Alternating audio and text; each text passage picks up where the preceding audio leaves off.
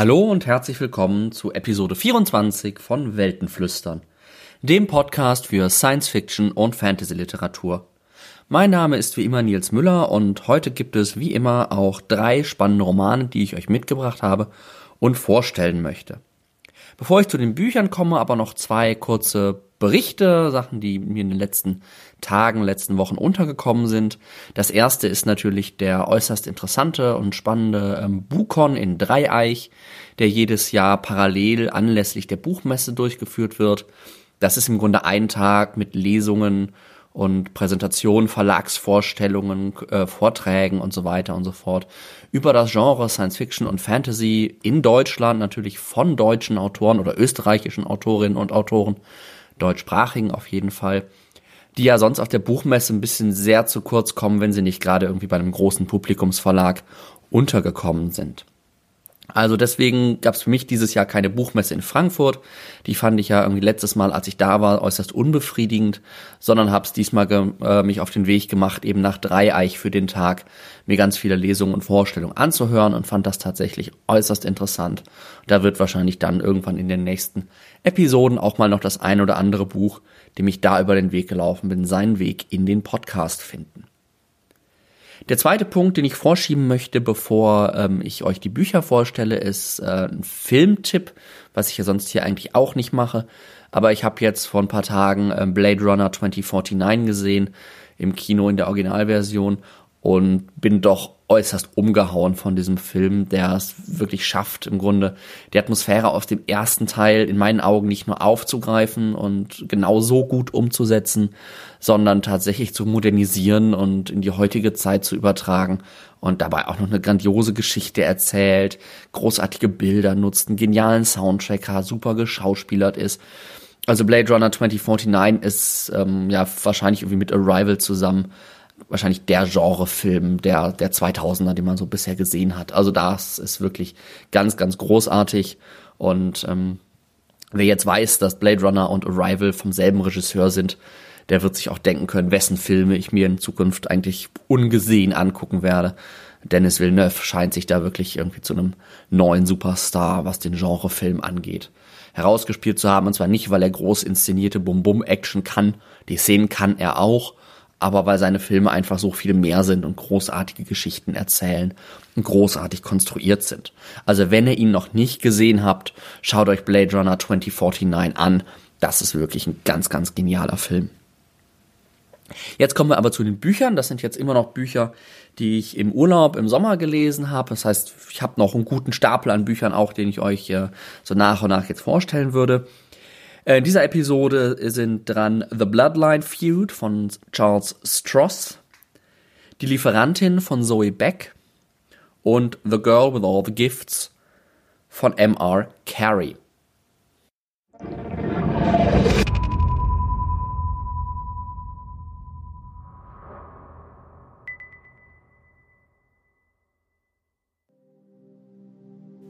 10 and a half hours before a mounted knight with a machine gun tried to kill her, tech journalist Miriam Backstein lost her job.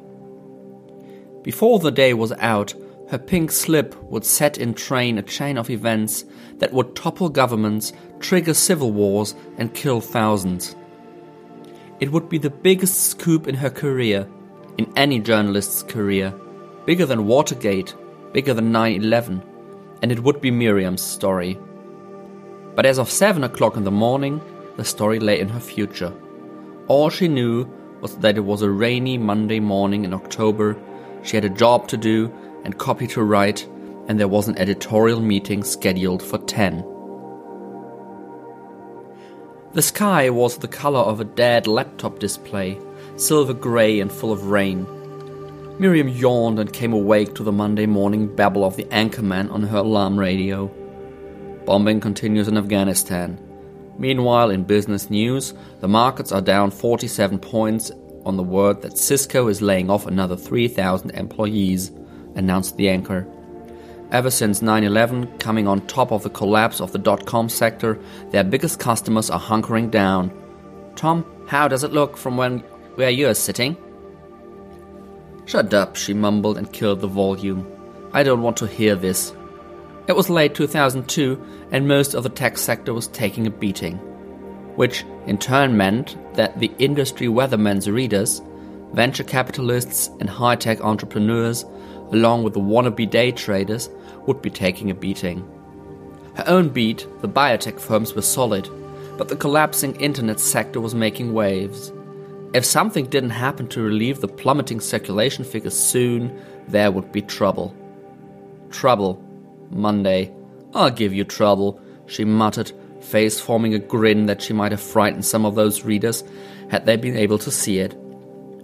Trouble is my middle name, and trouble was good news for a senior reporter to the industry weatherman.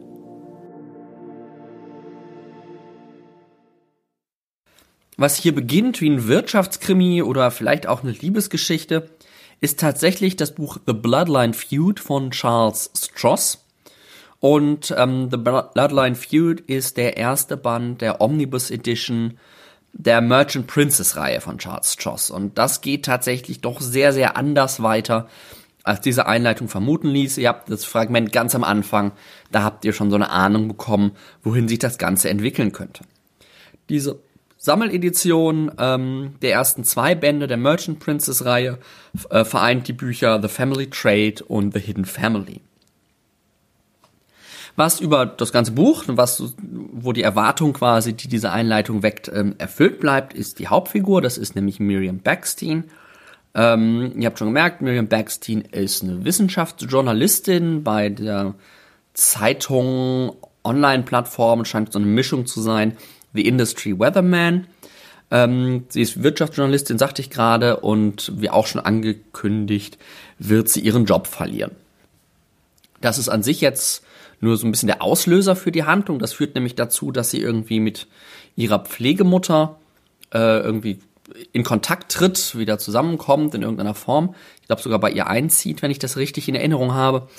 Ähm, und damit im Grunde diese Kette von Ereignissen in Gang gesetzt wird, die in dem ersten einleitenden Fragment angedeutet wird. Miriam weiß nichts über ihre wirkliche Herkunft, weil ihre Eltern ähm, ermordet wurden, als sie noch sehr jung war. Also da gibt es irgendwie so eine Geschichte, dass ihre Eltern umgekommen sind und sie ist eben aufgewachsen bei ihrer Pflegemutter da, wenn sie, als sie dann bei ihrer Pflegemutter ist, nachdem sie ihren Job verloren hat ähm, bei der Zeitung, bekommt sie von ihr ein oder findet sie ein ganz merkwürdiges Amulett, ähm, das sie öffnet, das sie anschaut und wo sie dann auf einmal ähm, ja Zugang zu einer par parallelen Welt findet. Also sie kommt quasi mit diesem Amulett und äh, besonderen Fähigkeiten, die sie hat, von denen sie aber noch nichts weiß, in diese parallele Welt und findet da tatsächlich ihre verlorene Familie wieder. Ähm, das ist allerdings nicht kein äh, Happy Ever After, oh, schöne Wiedervereinigung der Familie, sondern sie gerät da inmitten eines Strudels von Intrigen und einer Fehde, wo sich auch ihre Vergangenheit dann irgendwie erklärt. Ne, ihr habt das einleitende Fragment gehört, diesen Teil, dass es dann irgendwie, dass es Bürgerkriege gibt, Tode gibt, Regierungen stürzen, all solche Dinge genau das ist das, worin ihre Familie sozusagen verwickelt ist und wo mit ihrem Auftauchen im Grunde ganz neue Entwicklungen und Prozesse in Gang gesetzt werden. The Bloodline Feud ist aber nicht nur ein Alternativ-Weltenroman, sondern tatsächlich auch ein bisschen Alternate History. Denn diese Parallelwelt, in die Miriam da ähm, gerät, das ist nicht einfach irg irgendeine Fantasy-Welt, sondern das ist tatsächlich die Erde, die sich historisch aber ein bisschen anders entwickelt hat es gibt zwar sowas ähnliches wie die USA, die USA sind, haben aber eine andere Geschichte. Und zwar ist es hier halt so, dass nicht die Europäer dann die USA irgendwie endgültig ähm, nach westliche Muster besiedelt haben sozusagen, sondern dass es die Wikinger waren. Und trotzdem, obwohl die Wikinger eben schon die USA besiedelt haben und was sie genau mit den eingeborenen Amerikanern gemacht haben, wird, glaube ich, nicht ganz klar in dem Buch, wo die wo die da reinspielen. Das fand ich ein bisschen schade, dass das nicht so eine richtig eine Rolle spielte. Aber auf jeden Fall ist diese, ähm, diese Parallel-USA, das ist zwar auch die heutige Zeit, die ist aber technisch und sozial eher so auf einem Stand des 16. Jahrhunderts. Also spätes, äh, spätes Mittelalter ist da die Zeit und die Familie, in die Miriam, äh, zu der Miriam gehört, ähm, ist auch nicht irgendwie eine Familie, sondern es ist irgendeine Familie, sondern es scheint mir so ein bisschen eine Mischung zu sein aus königlicher Familie, wirklich einem Wirtschaftskonzern und dann aber auch irgendwie so mafiösen Strukturen. Also es ist eine ganz, ganz seltsame Vermischung von politischer Macht, ökonomischer Macht und kriminellen Aktivitäten. Ähm, diese Familie verdient ihr Geld primär damit, dass sie zwischen den Welten reist, dass sie nämlich die Infrastruktur in unserer Welt dazu nutzt, um Probleme in ihrer Welt zu lösen. Vor allen Dingen Transport. Das heißt, sie nutzt irgendwie Züge und Flugzeuge und Autos in unserer Welt, um Waren in der anderen Welt zu transportieren. Die werden dann quasi in unsere Welt rüber transportiert, hier bei uns irgendwie von einer Seite des Landes auf die andere verschafft und dann auf der anderen Seite wieder zurück transportiert. Das ist natürlich was sehr wertvolles, was nicht nur auch schnellen Transport ermöglicht in Maßstäben der anderen Welt, sondern eben auch den Schmuggel, weil eben Grenzen äh, hier natürlich anders verlaufen als dort. Und sie nutzen dann natürlich auch die Technologie, die wir in unserer Welt haben, in deren Welt. Das heißt, sie haben natürlich eine ganz, ganz klasse, eine ganz, ganz starke Position, weil sie eigentlich im Grunde äh, technologisch massiv überlegen sind, das aber gar nicht so raushängen lassen, sondern eher im Hintergrund nutzen ähm, und eben immer noch auf die Ressourcen unserer Welt im Grunde zurückgreifen können. Und da gibt's eben, diese Familie liegt eben in einer, in einer Fehde, im Konflikt mit einer anderen Familie oder mit anderen äh, Playern, die irgendwie versuchen, diese Position auch zu besetzen. Und Miriam, Miriam und Miriams Eltern spielen eine ganz, ganz entscheidende Rolle in der Beilegung einer alten Fehde eben in dieser Welt. Und mit Miriams Auftauchen wird dann eben, kommt das wieder hoch, kocht das wieder auf und wird von so einem kalten Krieg halt potenziell wieder zu einem heißen. Jetzt ist es so, dass Miriam sich aber nicht in die für sie vorgesehene Rolle der Prinzessin im Grunde, ne, die Reihe heißt ja auch The Merchant Princess, ähm, dass sie sich nicht in diese Rolle einfügen will, sondern ihr eigen, anfängt ihr eigenes Ding aufzuziehen, also auch das moralisch so ein bisschen hinterfragt, was die machen, ähm, aber nicht nur, also das auch irgendwie ein bisschen auch trotzdem irgendwie die Loyalität zu ihrer Familie durchaus hat äh, und halten will. Und ähm, jetzt passiert es, dass sie tatsächlich noch eine dritte Welt entdeckt. Und das ist, diese Welt kennt eigentlich noch niemand. Also die kennen auch, kennt auch ihre Familie nicht. Und diese dritte Welt nutzt sie dann im Grunde, um einen Plan zu entwickeln und irgendwie eine, eine Intrige zu spinnen in gewisser Weise, die ihre Familie, ihre Familie helfen soll. Also sie versucht nicht ihre Familie zu stürzen, es ist nicht so, dass sie sich gegen die richtet, sondern sie will eigentlich, dass die mehr machen, dass die nicht nur irgendwie ein glorifizierter Paketservice sind, sondern dass da tatsächlich auch noch mehr möglich ist. Und wenn ich euch jetzt diesen Handlungsabriss gegeben habe, dann habt ihr auch schon einen ganz guten Eindruck von dem Roman. Also der führt euch jetzt nicht mehr in die Irre.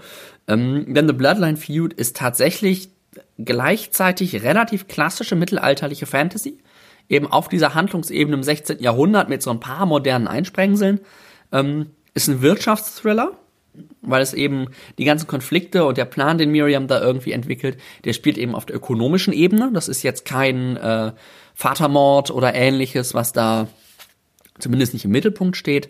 Und es ist dadurch irgendwie auch noch ein Agentenroman, weil Miriam halt dann doch großteils alleine unterwegs ist, mit wenigen Unterstützern und irgendwie so ein bisschen undercover versucht zu bleiben ähm, um ihre, ihr Programm, ihr, ihren Plan umzusetzen. Und auch wenn das irgendwie sehr überladen klingt, funktioniert diese Kombination tatsächlich in dem Roman äußerst gut. Denn die alle drei Ebenen, also sowohl die drei Welten als auch die drei ähm, ja, Ebenenarten des, des Romans, die ich gerade rausgearbeitet habe, wirken jede für sich doch ziemlich glaubwürdig und greifen dann auch noch extrem gut ineinander. Und Joss schafft es dann auch mit Miriam wirklich eine starke Figur zu etablieren, äh, die in der Lage ist, diese Sachen auch zusammenzuhalten, weil es ja doch sehr, sehr unterschiedliche Dimensionen sind.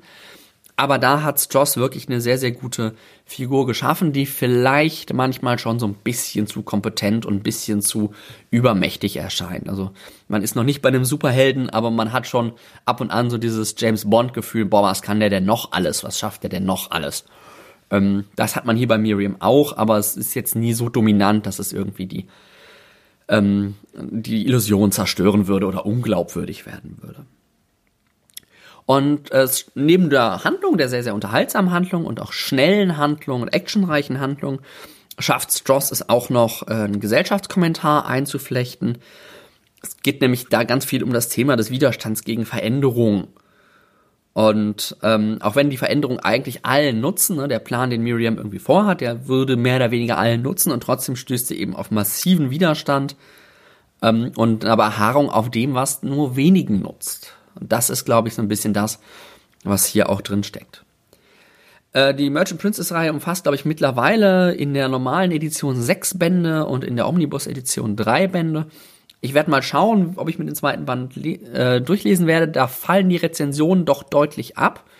Der erste Band The Bloodline Feud hat mich auf jeden Fall voll überzeugt und gerade wenn ihr ein bisschen Interesse so an den wirtschaftlichen Aspekten von Fantasy-Welten habt, ähm, dann lohnt sich der Roman auf jeden Fall. Und sonst, wenn ihr gern gute Fantasy lest, die so ein bisschen anders ist und so einen Parallelweltaspekt drin hat, auch dann ist äh, The Bloodline Feud von Charles Joss vielleicht nicht eine Pflichtlektüre, aber doch ein sehr, sehr gutes Buch, das mir sehr viel Spaß gemacht hat beim Lesen.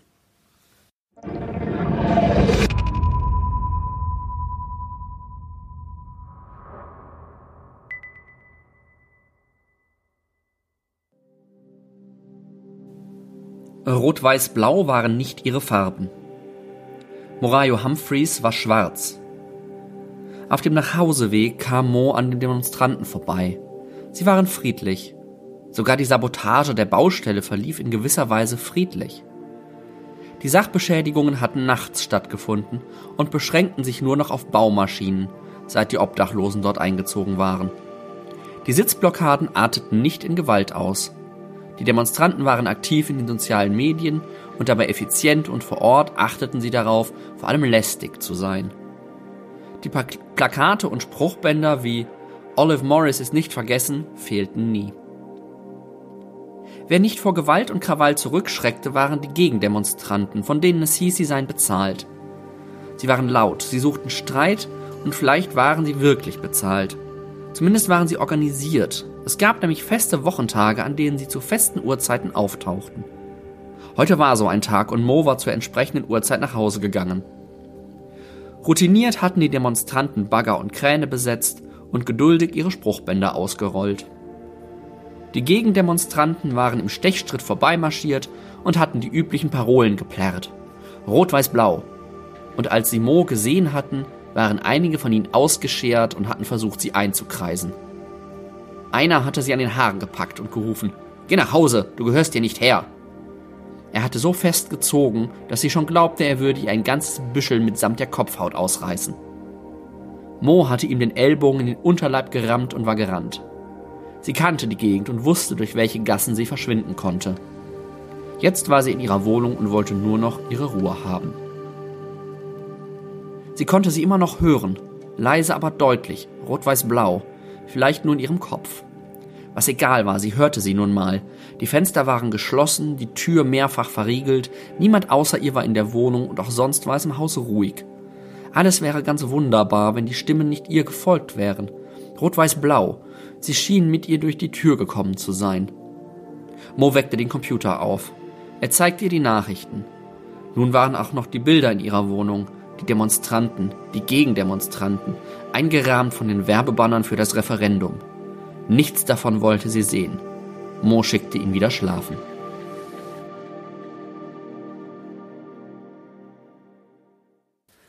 Mit diesem nationalistischen Zwischenfall beginnt Zoe Becks neuer Roman Die Lieferantin, der in diesem Jahr oder Ende letzten Jahres bei Surkamp erschienen ist. Und auch wenn das Feuilleton das wahrscheinlich irgendwie anders sehen würde, es ist im Grunde ein rein rassiger Science-Fiction-Krimi. Genauer gesagt, ähm, eigentlich sogar ein klassischer Near-Future-Krimi. Zoe Beck verbindet in dem Roman ganz viele Themen, die gerade irgendwie die gesellschaftliche Diskussion umtreiben. Ähm, das Offensichtliche, was ihr auch gerade in dem Intro schon mitbekommen habt, ist das Erstarken des Nationalismus und den Brexit. Das ist ein Thema, das sie hier aufbaut, äh, wobei ich da irgendwie den Aufbau ein bisschen seltsam finde, dass sie einen großbritannischen Nationalismus aufbaut, also irgendwie einen UK-Nationalismus. Da scheint mir ja doch irgendwie eher, dass das, wenn da was entstanden ist, dann ein englischer Nationalismus ist. Und den schottischen kennt man auf einer zivilisierten, zivilisierteren Ebene ja auch schon seit einer ganzen Weile.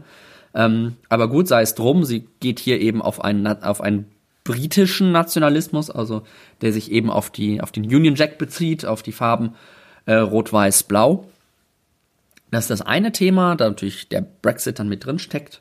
Ähm, das zweite Thema, was hier jetzt in dem Intro noch nicht rausgekommen ist, was aber ganz, ganz zentral ist, ist der Umgang mit Drogen. Also sprich das Verbot äh, oder die Legalisierung von Drogen. Die Frage danach ähm, steht eigentlich, es ist fast noch das größere Thema als, National, als Nationalismus. Ähm, dann gibt's äh, so als Hintergrund allgegenwärtige Vernetzung, Drohnen und vollkommene Überwachung und schließlich dann auch noch wirtschaftliche Umwälzung durch Technologie. Also wir haben hier im Grunde vier riesige Themen, die Zoe Beck versucht in ihrem Roman Die Lieferantin zu verarbeiten. Ein bisschen zum Hintergrund der Geschichte. Ähm, Großbritannien ist ein paar Jahr, Jahre oder Jahrzehnte, ich weiß nicht genau, wann es spielt, so gefühlt irgendwie so 2040, 2050 wahrscheinlich. Ähm, irgendwann nach dem Brexit vollkommen isoliert. Es hat sich also, hat irgendwie keine neuen Partner gefunden. Es hat nicht irgendwie seinen Handel mit der ganzen Welt geöffnet, sondern es steht mehr oder weniger komplett alleine da. Ähm, es hat sich da deswegen vielleicht auch ein ganz starker Nationalismus äh, entwickelt, was ich gerade schon sagte, der sich aber eben auf Großbritannien als Großbritannien bezieht und nicht auf die einzelnen Regionen, die man ja eigentlich als äh, Nationen sozusagen bezeichnen würde. Ähm, diese National, na, dieser Nationalismus oder diese Gruppe, diese Personen werden als die Rot-Weiß-Blauen bezeichnet. Ne? Ihr habt das gerade in dem Intro gehört. Und da würde ich mich auch schon fragen, wenn ich einen ganz starken britischen Nationalismus habe, Rot-Weiß-Blau, würden die sich so nennen, wenn das eigentlich auch für die französische Flagge passen könnte, was ja wahrscheinlich doch so ein bisschen der historische, mythische Gegenpol wäre. Naja, gut, lassen wir mal dahingestellt. Ähm, neben dem starken Nationalismus gibt es eben ein gewaltiges Drogenproblem, weil die Wirtschaft so am Boden liegt und nämlich auch soziale Zusammenhalt im Grunde gar nicht mehr existiert. Und um diesem Drogenproblem Herr zu werden, ist eben gerade die Regierungsinitiative geplant, äh, jegliche Drogen zu verbieten und wirklich mit drakonischen Strafen zu behängen. Also nicht mehr irgendwie, dann gibt's mal eine Geldstrafe oder irgendwie mal ähm, sechs Monate irgendwo einsitzen, sondern wirklich mit lebenslanger Haft für den ersten Konsum und ähnliche, ähnliche Dinge. Und dieser, dieses Projekt, dieses Drogenverbot wird eben als Druxit bezeichnet, also Drug Exit im Gegensatz zum Brexit, zum Britain Exit. Also, ja. Ähm, in, der, in Großbritannien sind zudem alle Menschen vernetzt und der technische Fortschritt hat eben die rechtlichen Lücken aufgerissen. Also ähm, rechtlich hat sich nicht so viel getan gegenüber dem, wie es heute aussieht, aber technologisch halt massiv. Und das Rechtliche kann halt überhaupt nicht mit dem mithalten, äh, mit den Möglichkeiten mithalten, die die Technologie mittler mittlerweile bietet. Und ähm, reißt da eben die Lücken und zeigt da die Lücken massiv auf. In der Handlung dreht sich äh, die Lieferantin von Zoe Beck im Grunde so ähnlich wie ein Start-up, na, es ist eigentlich ein Start-up, ähm, im Drogenmilieu. Und zwar gibt es irgendwie eine Figur, die Drogen per Drohne ausliefert und damit die etablierten Strukturen untergräbt. Also es geht hier im Grunde um eine ganz gewaltige Distribution, äh, Disruption heißt das Ding. Ähm, Disruption im Drogenhandel. Ne? Das ist halt nicht mehr die Straßenhändler, die irgendwo in der Ecke stehen und von irgendwelchen übergeordneten Händlern ihre, ihren Stoff beziehen und dann weiterverkaufen, sondern dieses Start-up ähm, verkauft die verkauft und verschickt die Drogen per Drohne.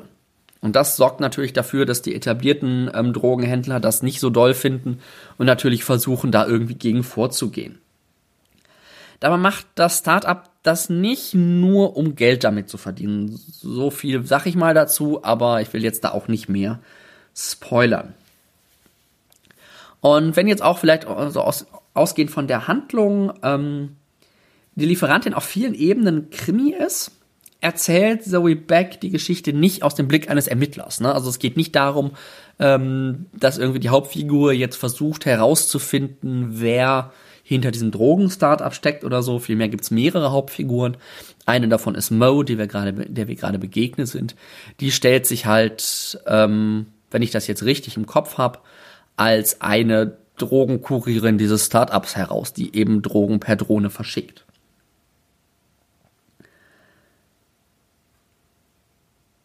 Genau, also Mo ist die, die erste Hauptfigur, dann haben wir noch Lee, Lee ist ein Restaurantbesitzer, der im Affekt ein Mitglied des etablierten Drogenclans umgebracht hat und im Boden seines Restaurants verbuddelt hat. Das ist halt auch ein echt weirder, ähm, weirder Einstieg, eine weirde Figur, aber ähm, dadurch natürlich so ein bisschen diese Einblick quasi in diesen Drogenclan bietet. Und dann haben wir noch Dicklon Boys. Und Dicklon Boys ist der Chef dieses Drogenclans. Das sind eigentlich die drei Hauptfiguren aus deren Perspektive der Roman auch in erster Linie erzählt wird. Also irgendwie so jemand aus dem Start-up, dann jemand aus dem Drogenclan und jemand, der irgendwie so dazwischen gerät oder so ein bisschen außen steht und so ein bisschen die Außenperspektive uns bieten kann. Es gibt in dem Roman zwei Ebenen, ähm, zwei Ebenen, wo die Bewertung für mich äußerst unterschiedlich ausfällt. Das eine ist eben als Krimi und das andere ist als Near-Future-Dystopie. Und ich fange jetzt mal mit dem Science-Fiction-Aspekt an, weil immerhin sind wir hier ein Science-Fiction- und Fantasy-Podcast. Was da auffällt, ist, dass irgendwie so gesellschaftliche Kommentare und gesellschaftliche Bezüge und Kritik bei Zoe Beck nicht irgendwie subtil gestaltet und ganz behutsam in das Worldbuilding eingeflossen sind, wie man das zum Beispiel jetzt bei Charles Joss uh, The Bloodline Feud hat, sondern dass sie einem im Grunde aus jeder Seite direkt entgegenspringen und einem fast schon ins Gesicht schlagen. Ähm, da merkt man eben, dass Zoe Beck die Welt gebaut hat, um eine Message zu vermitteln. Und nicht eine Welt gebaut hat, aus der der Leser eine Message mitnimmt. Also sie schreit sie einem im Grunde ins Gesicht. Und das ist halt doch ein bisschen anstrengend.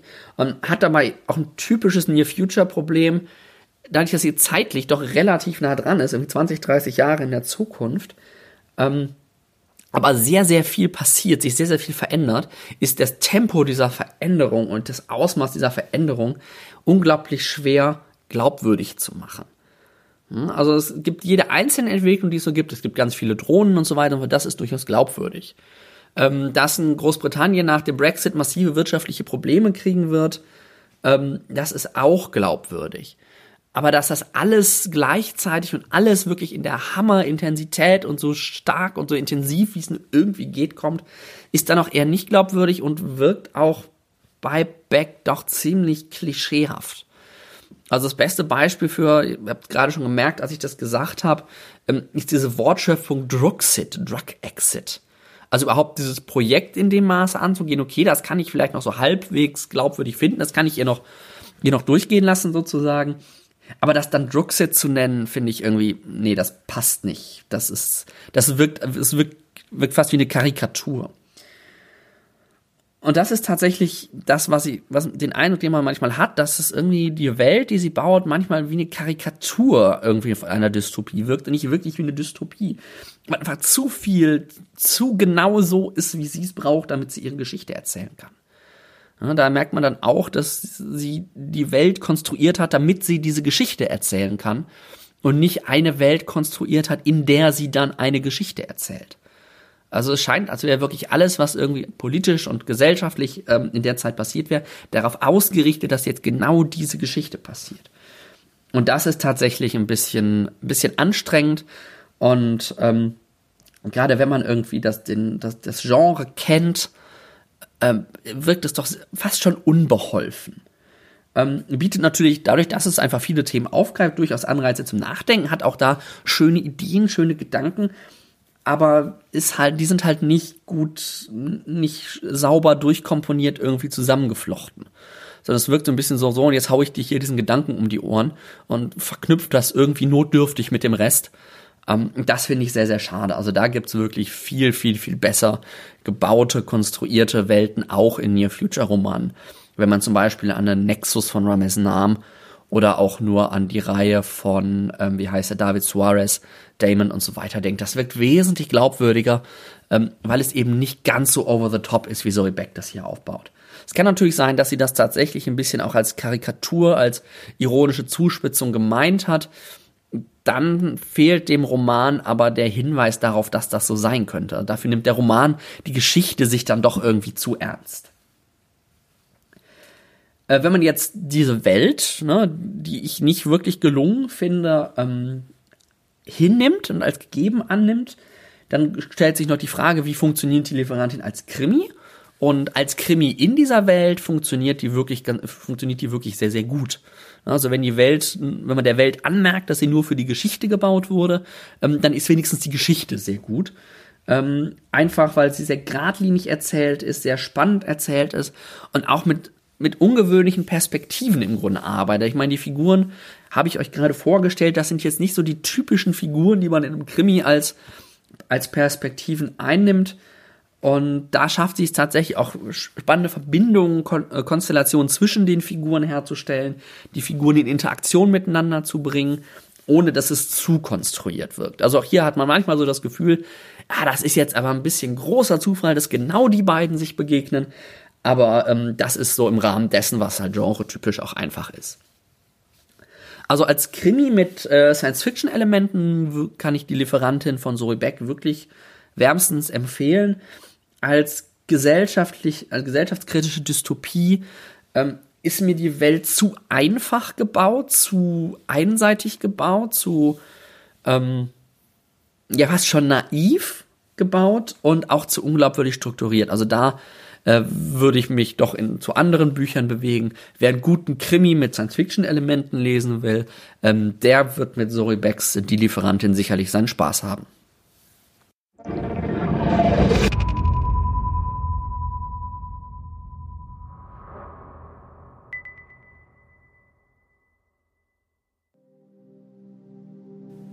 Her name is Melanie. It means the black girl from an ancient Greek word, but her skin is actually very fair, so she thinks maybe it's not such a good name for her. She likes the name Pandora a whole lot, but you don't get to choose. Miss Justino assigns names from a big list.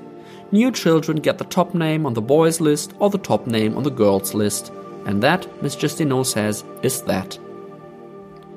There haven't been any new children for a long time now. Melanie doesn't know why that is. There used to be lots, every week or every couple of weeks, voices in the night, muttered orders, complaints, the occasional curse, a cell door slamming. Then, after a while, usually a month or two, a new face in the classroom, a new boy or girl who hadn't even learned to talk yet, but they got it fast. Melanie was new herself once, but that's hard to remember because it was a long time ago. It was before there were any words. There were just things without names, and things without names don't stay in your mind. They fall out, and they're gone. Now she's 10 years old, and she has skin like a princess in a fairy tale. Skin as white as snow, so she knows that when she grows up, she'll be beautiful with princes falling over themselves to climb her tower and rescue her. Assuming, of course, that she has a tower.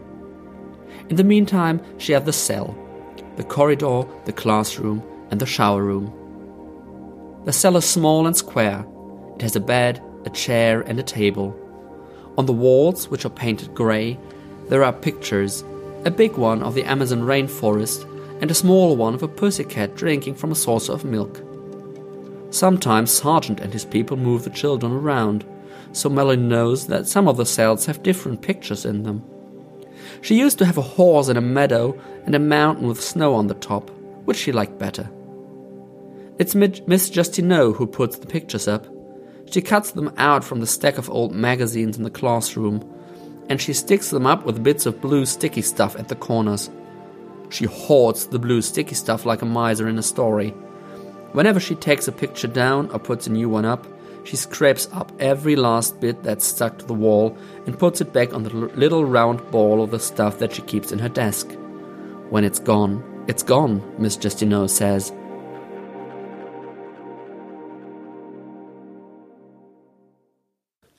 Das ist schon ein ziemlich seltsamer Ort, an dem sich die kleine Melanie da befindet. Diese Schule irgendwo in einem Keller mit Zellen und ähm, Betonwänden und nur so einzelnen Bildern irgendwie, die da rumhängen. Und es wird tatsächlich ziemlich schnell noch dunkler in dem Roman The Girl with All the Gifts von ähm, M.R. Carey. Der Roman ist 2014 erschienen, ist also schon ein ganz kleines bisschen älter ähm, und hat tatsächlich mittlerweile auch eine Verfilmung erfahren. Ich habe den Film jetzt nicht gesehen, aber ich kann mir nach dem Lesen des Romans äh, gut vorstellen, dass man daraus einen vernünftigen Film machen kann. Auf den ersten Blick ist die Prämisse des Romans, ich muss jetzt im Grunde jetzt schon ein ganz kleines bisschen spoilern, ähm, nicht sonderlich innovativ. Ähm, es geht um Zombies. Aber Emma Carey schafft es tatsächlich, dieser Prämisse, die ja doch ähm, spätestens mit The Walking Dead und äh, ja, spätestens mit The Walking Dead im Grunde im absoluten Mainstream angekommen ist, etliches an neuen Ideen abzugewinnen, zumindest äh, für jemanden, der nicht wirklich in diesem Untergenre drinsteckt, Ideen, die neu wirken. Die Geschichte wird eben erzählt aus dem Blickwinkel der jungen Melanie, also auch die gesamte Geschichte, die sich eben in dieser merkwürdigen Schule wiederfindet, die wir im Intro gerade schon kennengelernt haben. Und zusammen mit Melanie entdeckt der Leser im Grunde von dort aus dann nach und nach die Welt.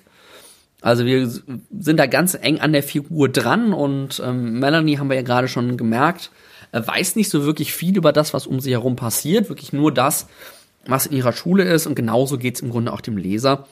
Und wir entdecken dann, entdecken dann die Welt und erst ähm, entdecken wir eben die Schule. Wir verstehen so nach und nach, was da passiert was da vor sich geht und kriegen so erste Gedanken darüber mit, was draußen eigentlich passiert, was außerhalb der Schule passiert. Und schließlich reist man als Leser dann tatsächlich auch zusammen mit Melanie durch diese ähm, besagte Welt. Ich muss hier die Rezension ein bisschen anders strukturieren, damit ich euch nicht einen großen Teil der Freude des Romans sozusagen wegnehme, wenn ihr das nicht wollt. Ähm, ich fange deswegen mal hier mit meinem Bewertungsfazit an, denn bevor ich genauer auf die Handlung eingehe und auf den Hintergrund der Welt eingehe, ähm, will ich euch die Gelegenheit geben, auszusteigen, weil natürlich das Entdecken der Welt und das Nachvollziehen, was passiert da eigentlich, einen großen Teil der Spannung des Romans ausmacht. Und wenn ihr da dann meinen Bericht euch anhört, ähm, kann es sein, dass ihr, dass euch da was entgeht. Deswegen müsst ihr dann selber entscheiden, ob ihr den genauere Schilderung noch hören wollt oder ob ihr euch jetzt mit meinem kurzen Fazit zufrieden, äh, zufrieden gebt. Es ist eine Zombie-Geschichte, die sich aber tatsächlich überhaupt nicht abgenutzt anfühlt und die auch eine ganz, ganz tolle Hauptfigur hat. Also Melanie ist wirklich eine spannende Figur durch das ganz, durch den ganzen Roman, die sich unglaublich entwickelt, ähm, unglaublich schön und intensiv dargestellt ist das ist wirklich eines der absoluten Highlights. Und ähm, auch insgesamt, das Buch hat, ich habe es gerade schon gemerkt, wirklich einen bockstarken Anfang. Also die ersten, weiß nicht, 30, 40, 50 Seiten in der Schule, ähm, das ist wirklich richtig, richtig gut und richtig spannend geschrieben. Hat ein extrem gutes Ende. Also das muss man auch sagen. Ich hatte mir nicht vorgestellt, dass der Autor es schafft, dass Emma Carey es schafft, das irgendwie zu einem befriedigenden, gleichzeitig spannenden, aber auch nicht völlig alles erklärenden Ende zu bringen. Und zwischen diesen beiden Teilen, also zwischen jetzt ganz grob gesagt den ersten und den letzten 50 Seiten, ähm, gibt es ein wirklich gut lesbares Roadmovie. Ähm, ja gut, das Roadmovie startet vielleicht ein bisschen später als nach 50 Seiten. Ähm, gibt es ein äh, wirklich gut lesbares Roadmovie und wenn ich das sage, heißt das was, weil ich eigentlich nicht der große Fan von Roadmovies bin. Also irgendwie Leute fahren durch die Gegend und begegnen anderen Leuten. Ich weiß nicht warum, das ist irgendwie ein, ähm, ein Motiv oder eine Handlungsstruktur, die sich mir nicht so richtig erschließt. So, so viel zu meinem Fazit. Also Emma äh, Girl with Gifts von Emma Carey ist wirklich ein gutes Buch. Ähm, ihr findet es wahrscheinlich noch besser, als ich es fand, wenn ihr auch noch Roadmovies mögt. Ähm, also da ist es wirklich, wirklich ganz, ganz klasse. Jetzt könnte es anfangen, ein bisschen spoilerig zu werden. Wenn ihr das nicht wollt, springt mal besser zum nächsten Kapitel, also vielleicht so fünf oder sieben Minuten vor, vorwärts. Also, jetzt kommen wir zur Erklärung. Warum gibt es diese Zombies? Also, wie gesagt, ne, Spoiler jetzt. Ähm, vor einigen Jahren, bevor die Handlung einsetzt, irgendwie, ich weiß nicht, fünf oder zehn Jahre, gar nicht so unglaublich viel, ähm, ist ein Pilz, der bisher die Gehirne von Ameisen kapern kann. Ihr habt diese Horror-Stories vielleicht schon mal gehört, dass es irgendwie einen Pilz gibt, der in Ameisen eindringen kann und die dann unter seine Kontrolle bringt. Ähm, der ist mutiert, dass er jetzt auch Menschen befallen kann. Und dadurch werden die Menschen zu dem, was wir heute Zombies nennen würden. Ähm, und wie ich schon sagte, diesen Pilz gibt es tatsächlich nur halt nicht für Menschen. Und das finde ich wirklich eine extrem glaubwürdige Erklärung. Das finde ich eigentlich bisher die glaubwürdigste Erklärung für die Entstehung von Zombies überhaupt. Ähm, Der breitet sich ziemlich schnell aus, was natürlich dazu führt, dass die Zivilisation irgendwie zusammenbricht und nur wenige Menschen sich auf ehemaligen Militärbasen oder ähnlichen abgeschiedenen, ab, abgeschlossenen, geschützten Einrichtungen verschanzen können. Ne, das ist jetzt natürlich ein klassisches Zombie-Roman-Motiv. Es gibt auch einzelne Kinder, die zwar infiziert sind von dem Pilz, aber trotzdem nicht zu Zombies werden, sondern ein gewisses Maß an Intelligenz haben.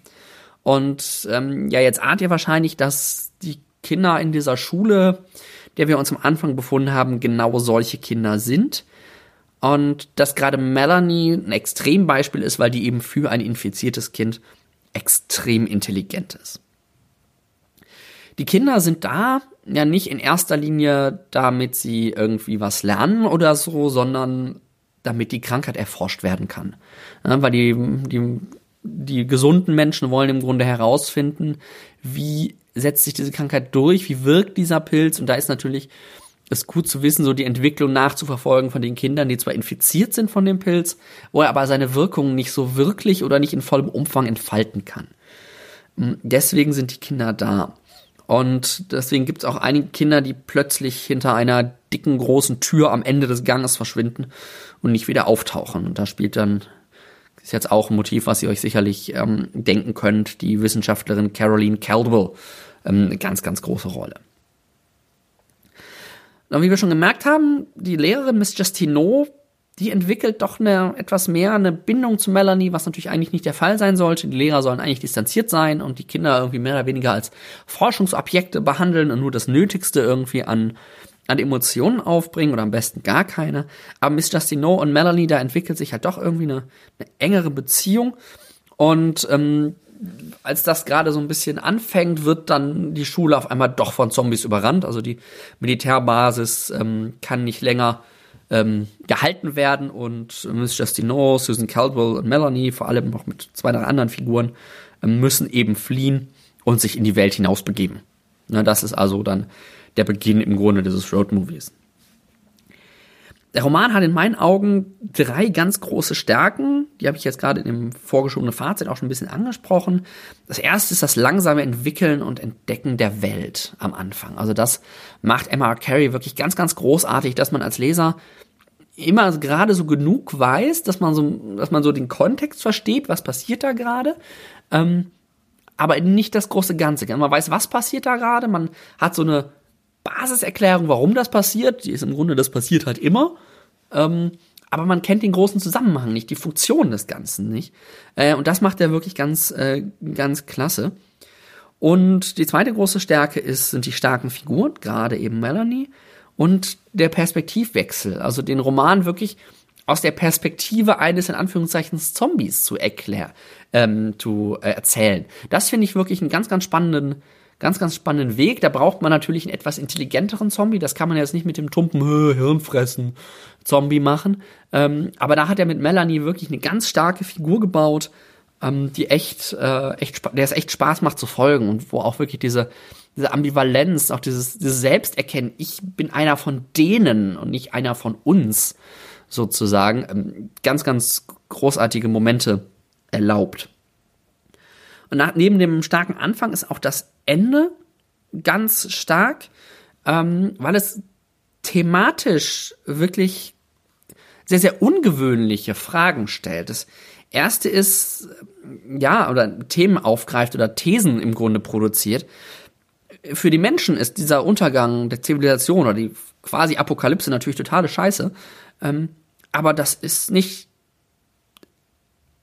am Ende ist das halt, wie Natur funktioniert. Es gibt Evolution und bestimmte äh, Rassen, bestimmte Wesen, was auch immer, setzt sich halt irgendwie ähm, evolutorisch durch, findet evolutorischen äh, evolutorische äh, Nischen, die es sich einnisten kann und dann natürlich so weit ausbreitet, wie es geht. Und hier hat dieser Pilz halt mit dem Menschen auf einmal den optimalen Träger gefunden ähm, und kann sich dann ähm, weltweit, ich weiß es nicht, ich glaube, das spielt eher in so einer Art Großbritannien, ähm, einfach ausbreiten. Und das ist auch das Zweite, dass es eben hier bei den Zombies und bei der Apokalypse, das ist keine Biowaffe, das ist kein menschengemachter Untergang, das ist kein Atomkrieg, ähm, das ist noch nicht mal durch Klimawandel hervorgerufene ähm, Flutwellen oder ähnliches. das ist einfach Evolution, das passiert einfach. Ja, und damit ist auch deutlich, dass am Ende des Romans nicht einfach ein Sieg der Menschen stehen kann. Weil das ist, das sind Prozesse, denen sich auch der Mensch mehr oder weniger hilflos ausgeliefert sieht. Das ist jetzt kein katastrophales Ende, also kein extrem dystopisches, dunkles Ende, aber es ist eben auch nicht ein happily ever after Ende, was da irgendwie dann am Ende entsteht. Das würde auch zu dem Roman nicht passen. Der schwächste Teil, auch immer, wie gesagt, immer noch ein guter Teil, ist dann eigentlich das Roadmovie zwischen dem Anfang und dem Ende. Ich bin einfach, was ich auch schon sagte, nicht der große Freund dieser Erzählform, ähm, aber durch die starken Figuren und die spannende Welt ist selbst das wirklich äußerst unterhaltsam und äußerst gut zu lesen. Also The Girl with All the Gifts von M.R. Carey wird sehr, sehr viele Gruppen von Lesern zufriedenstellen. Wer Zombie-Romane mag, denen ist es sowieso absolute Pflicht. Wer ähm, ja auch eher so ein bisschen philosophischere, nachdenkliche Romane mag, der wird vielleicht in der Mitte die, ähm, das Roadmovie ein bisschen als zäh empfinden, aber ähm, der Anfang und der Ende sind da wirklich ganz, ganz genial. Ähm, also grundsätzlich würde ich sagen, The Girl with All the Gifts ist ein Buch, das man fast jedem Genre, in dem fast jede, jeder Genreleser irgendwas finden wird, irgendwas mitnehmen wird, was ihn begeistert.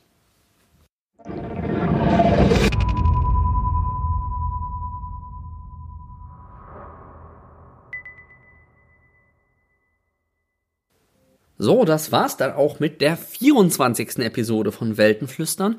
Ich hoffe, bei den drei Büchern war für euch was Interessantes dabei. Wenn ihr mir Kommentare hinterlassen wollt, wenn ihr vielleicht eines der Bücher selbst gelesen habt und irgendwie anderer Meinung seid als ich, dann hinterlasst mir gerne einen Kommentar auf weltenflüstern.de-24.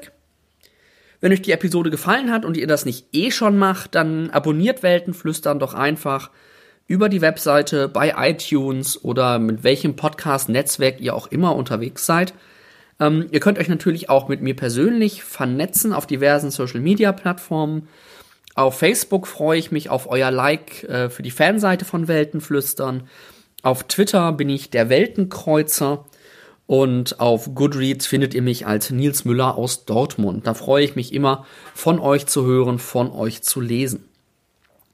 Falls ihr diese Episode weiter verbreiten wollt, könnt ihr das natürlich gerne tun, denn sie steht, wie die letzten Episoden alle auch, unter einer Creative Commons Attributions No Derivatives Lizenz. Bis zum nächsten Mal wünsche ich euch jetzt viel Spaß beim Lesen und ich werde mich jetzt wieder meinem aktuellen Buch widmen, nämlich Updraft von Fran Wild.